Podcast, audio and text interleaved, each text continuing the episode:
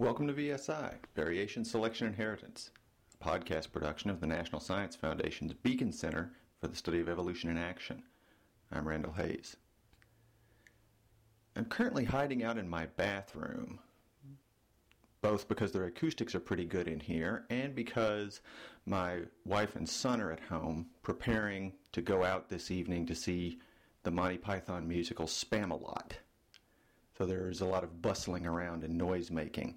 So if I want to get this done before we go, I had to hide. My old buddy Corbin was always a Monty Python fan and had his own weird sense of humor. The one time that I actually ever went with him out to his dad's cabin on the Mogollon Rim in Arizona, which he talks a bit about later in the interview, he didn't bother to tell me that we'd be hiking at 7,000 feet, roughly. He and his buddy Jeff Munick had been sort of biking and training for several weeks ahead of time, but I had not. And I had never uh, hiked or run at high altitude before, so I was pretty unprepared.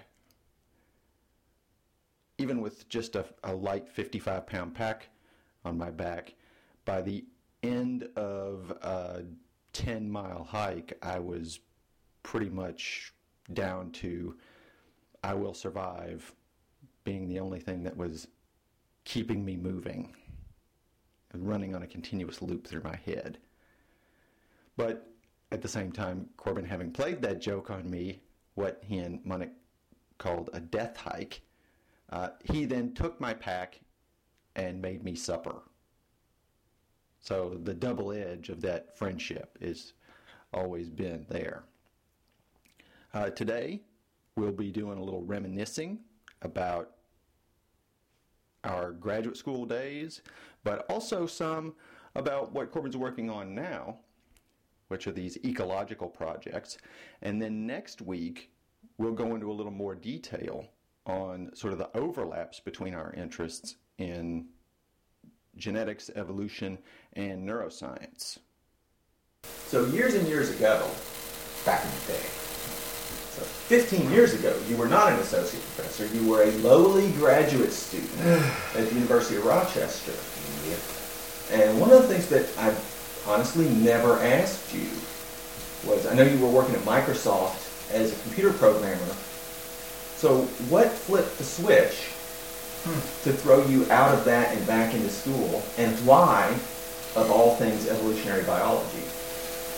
That's an interesting question. It's one I think about and I've sort of thought about. And I'll, I'll give the short version. As an undergrad, I was a political science major, right?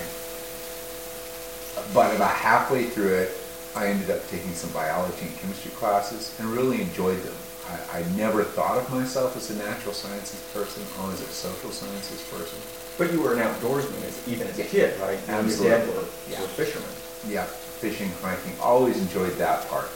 But sort of getting under the hood of nature was, was a very interesting thing to me. But at the small college I went to, once you sort of got down the road on a major, you couldn't really turn around. And as a scholarship kid, I, I had very limited options. So I completed the degree I could get done in four years. And that was political science. But I ended up taking a lot of biology and working as just a, a flunky for the biology department, doing everything from scrubbing tanks to, to you know, wiring up lights and stuff like this for that department. I then needed a job because I wasn't ready to do anything else. And the only skills I had at the time, much like today, it was a recession, uh, This was like 1991. yeah, yeah, it was a nasty recession. Engineers couldn't get jobs. Believe me, political science major couldn't get a job as anything but a broom pusher, at that. Um, uh, I found I had computer skills that I could trade on. And so through a variety of short and longer term jobs, I made money doing that. During that time, I really wondered about what I wanted to do. And I took some courses at the University of Washington. Um, they were, were mostly biology courses. I enjoyed those. I then basically took some time off after quitting the job to go hang out in Arizona in a little house my dad has in the mountains there, taking care of his dog while he was traveling abroad. And it was there, I just remember hiking on the Mogollon Rim in Arizona, which, you know, you know, is a subsidence, right? And there's, it transitions from very deserty to very lush and mountain forest. Ponderosa yeah. pine. Yeah, even, even to wet water species, you know, types of firs and birch and, and things like this that you just shouldn't see in the desert. But it's all because there's this little rain shadow there. And, and anyway, so here you are, the spot where if you walk a half mile away, there's cactus. Yet there's like Spanish moss hanging from the trees. Austin is like that. Yeah. Austin's like that. There's a spot where like four different biomes kind of come together, and you get really weird combinations of things. It was kind of at that point I was like, oh, I think I want to be a geneticist because I want to understand how all these different species got to be the way they were. I want to understand how, you know, you can get such dramatic morphological differences between species over such a short range and, and how these occurred, you know, how these came up, how these emerged. So you went into it a little bit naively, Extremely- without really knowing how deep that question was. Yes, yes. It was more a lifestyle. I imagined myself running around the woods with like a big butterfly net, scooping up butterflies, and uh, uh, you know, being more outdoorsy versus the very enclosed and boring computer science world. I did not want to spend my life in an office staring at computer screens, which is ironic because that's basically what I do today. Yeah, yeah. See, I imagined when I was when I was a kid, I imagined that being a scientist was like Jonny Quest. Yeah, Right? I wanted to be. Dr. Benton Quest, bouncing from around the world, uh, solving people's problems for them. You know, and I, you know, you and I have spoken about this before, but I think this is actually one of the biggest problems with the way we entice people into science. Is they watch Nova, they watch National Geographic, they they they read books about science and all this sort of stuff, and it seems exciting, minute minute discovery, la la la la la. And then when they actually start to do research, they realize it is much more about careful planning, organization, note taking, administration. It's a grind. It's a grind, yeah, and it feeds on those skills that are, are, are as useful for a business major as they are for a biologist. Not, and it has very few of those unique elements. Right, right. In, in every TV show, the epidemic is solved within an hour. Yeah, exactly, exactly. And, and I think this leads to a gross misperception of, what you do. Yeah, so the shift to evolutionary biology, I thought I would be a geneticist. It wasn't until I was talking with, uh, uh, during an interview with uh, Professor Jack Werren in Rochester, who pointed out to me that the questions I thought were genetics questions, how and why species look as, as they do, or live where they do, are really evolutionary questions. And when Jack said that to me, sort of a light bulb went off in my head, and I realized the places I had looked for graduate school, for the most part, did not fit what I was really after. And so I, I basically said, huh, this is, I'm not going to be a geneticist, I'm going to be an evolutionary geneticist. And that's sort of how I slid into the evolutionary biology. And that's really interesting because, you know, your dad is in fact a professor mm-hmm. of architecture, right? So you had much more of a window of what the bureaucracy of academia and what the splits between the fields. You you should have been a very informed consumer compared with my first generation students. Yep. Right? And Absolutely. even you and even me, right? I, I started out as a biology major. Uh, I ended off going doing neuroscience because same same kind of naive question. I want to know why people act the way they do. Right. And then what you find out in graduate school is that you can't approach those huge questions as a graduate student. You can only approach tiny, narrow questions. That's right. That's right. Well, and again, I would say the person I really needed to talk to was actually my great uncle, who is a professor of psychology at Stanford, because he had a much better idea of what it meant to be a research scientist. Architecture is a funny field because it sort of straddles the arts and engineering you know, my father was by training a, a build a building architect, and so that was actually why he, when he, he left academia, went back out to industry, worked in industry for a number of years. He built buildings, and it was those skills that he was sort of brought back into academia for, not necessarily grand design concepts, not necessarily grand sort of models of how you build buildings, but very much how do you practically get it done?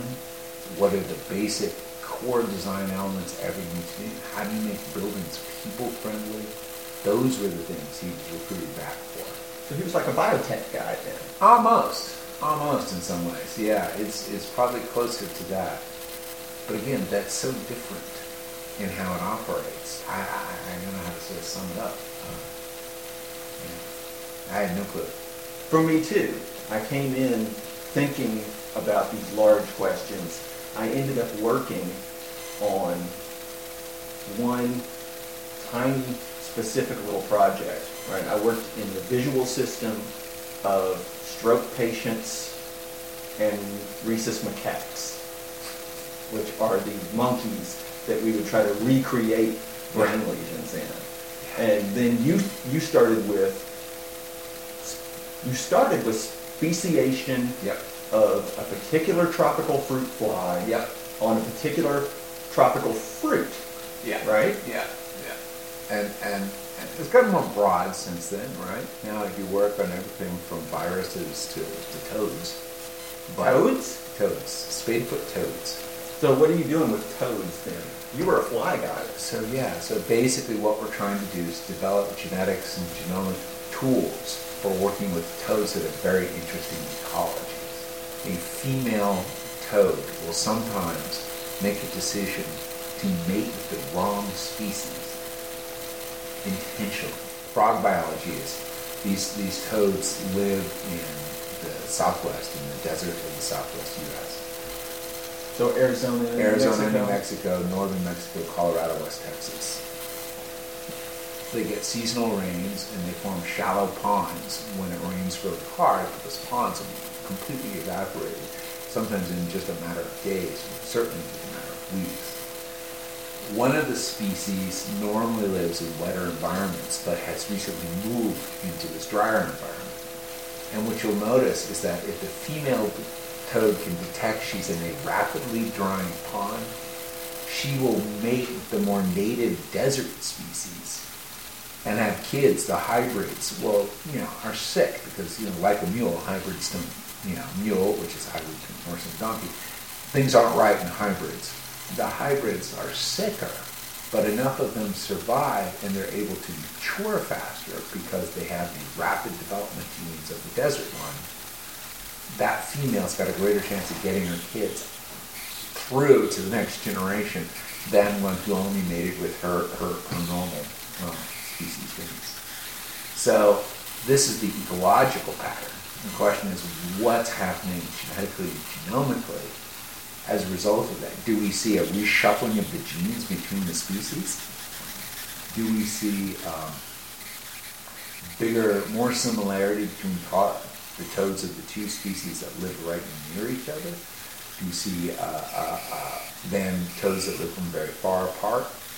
do we see, are we sort of seeing a third kind of almost hybrid species starting to emerge in these areas of overlap? These are all genetic and genomics questions. So that's where I in. I'm the tech guy. I'm the technology guy.